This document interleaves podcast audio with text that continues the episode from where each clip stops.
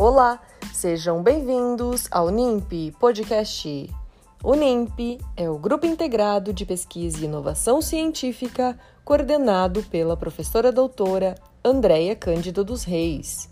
Eu sou Simone Creve, pós-graduanda do Programa de Reabilitação Oral da Faculdade de Odontologia de Ribeirão Preto, FORP-USP. O convidado de hoje é o cirurgião dentista Murilo Rodrigues de Campos, que falará sobre alguns biomateriais com propriedades antimicrobianas e seus usos na odontologia.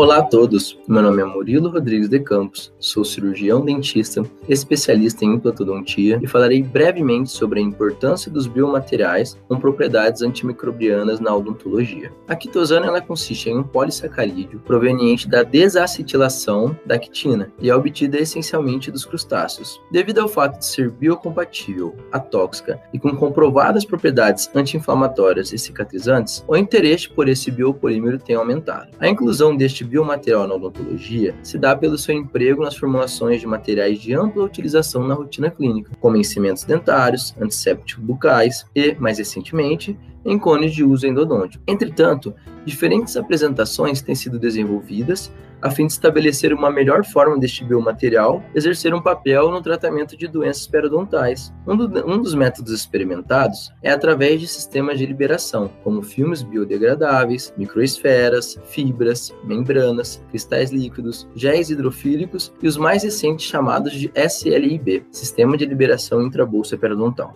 Agora falarei também sobre o agregado trióxido mineral. Ele é composto por silicato tricálcio, óxido tricálcio, óxido de silicato e outros minerais óxidos. É utilizado no tratamento de injúrias perapicais, com o propósito de selar a comunicação entre dente e superfície periodontal, além de estimular a regeneração tecidual. Apresenta características como menor infiltração apical, injúrias periodontísticas, menor infiltração bacteriana e boa adaptação marginal às paredes de cavidades. Apresenta eficácia antimicrobiana a bactérias como Streptococcus aureus, Enterococcus fecalis e Bacillus subtilis. Ainda de se ressaltar que, além de seu uso como biomaterial odontológico, o MTA é utilizado na engenharia civil, devido às suas propriedades químicas e mecânicas. Dentre as vantagens de seu uso estão o fato de que pode ser usado em áreas úmidas e tem facilidade de manuseio, aplicação e remoção. No entanto, apresenta como principal desvantagem o custo e um longo tempo de presa. Outro biomaterial antimicrobiano é o hidróxido de cálcio. Ele apresenta-se vantajoso para utilizações como capeador de exposições pulpares e pulpotomias, em virtude de suas propriedades físicas, mecânicas e o baixo custo. Esse material ele pode ser utilizado de diversas formas, como pó, proanálise, onde é empregado para proteções pulpares diretas, da mesma forma que a pasta. O cimento, utilizado para proteção indireta do complexo dentino pulpar,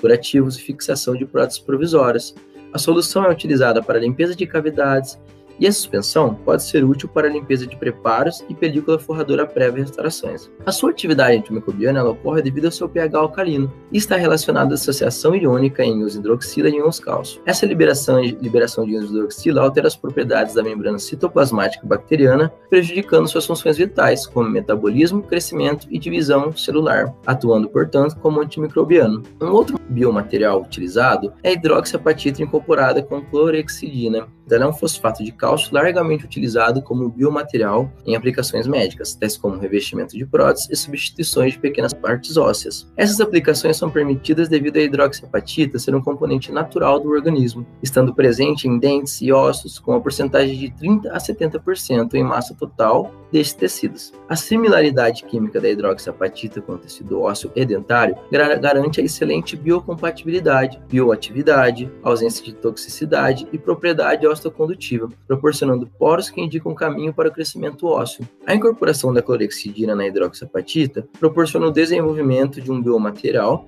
com excelente ação quando aplicado como agente antimicrobiano. A clorexidina é um detergente catiônico da classe das bisbiguanidas e que pode ser encontrado no mercado na forma de acetato, hidrocloreto e diclogonato, sendo este último uma forma mais encontrada. A clorexidina possui um vasto campo de atuação, agindo contra bactérias gram-positivas, gram-negativas, fungos, leveduras e vírus lipofílico.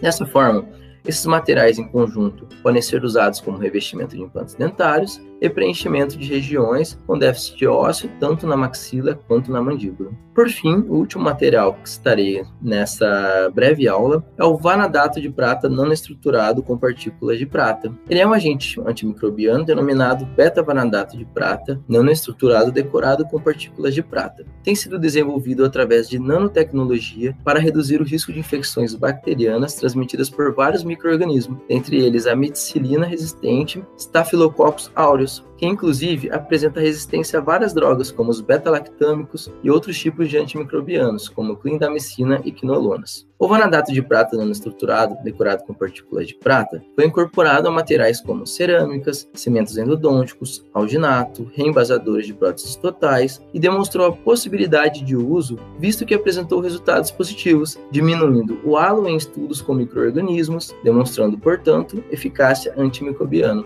como também não alterou significativamente as propriedades mecânicas dos materiais ao qual foram incorporados. Até logo. Tchau, tchau.